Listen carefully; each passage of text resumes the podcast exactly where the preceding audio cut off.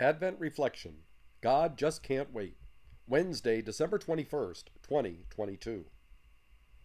I did not realize the power of this encounter, nor its place in salvation history, until I listened to Father Mike Schmitz discuss this on the Bible in a Year podcast. But once I heard his commentary, I cannot see the story from today's gospel any other way. In his commentary, he draws a parallel between King David, Mary, John the Baptist, and the Lord Jesus. In 2 Samuel chapter 6 verse 2, David arose to see the ark of the covenant. Mary arose to go to the hill country to greet Elizabeth. David asks, "How can the ark of the Lord come to me?" Elizabeth asks Mary, "And how does this happen to me that the mother of my Lord should come to me?"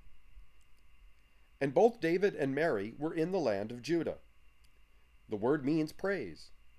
The tribe of Judah always went first, processing out of Egypt into the promised land. And it is Judah that is referenced in so many ways about the promise of God and its fulfillment. And what happens in the presence of the ark? David dances. John the Baptist leaps.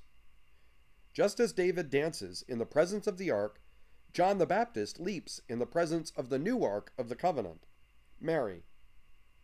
While there are more important aspects of this connection between these instances, I think the point is clear. More importantly, this time reminds us that the incarnation was not some lucky event that just happened. No, the incarnation was God's plan from our fall to save us from our sins. It is meant to show us that in all things God plans to save us. And if we are attentive to God, all things in our life that are good point to Him. And this is the real Advent reflection.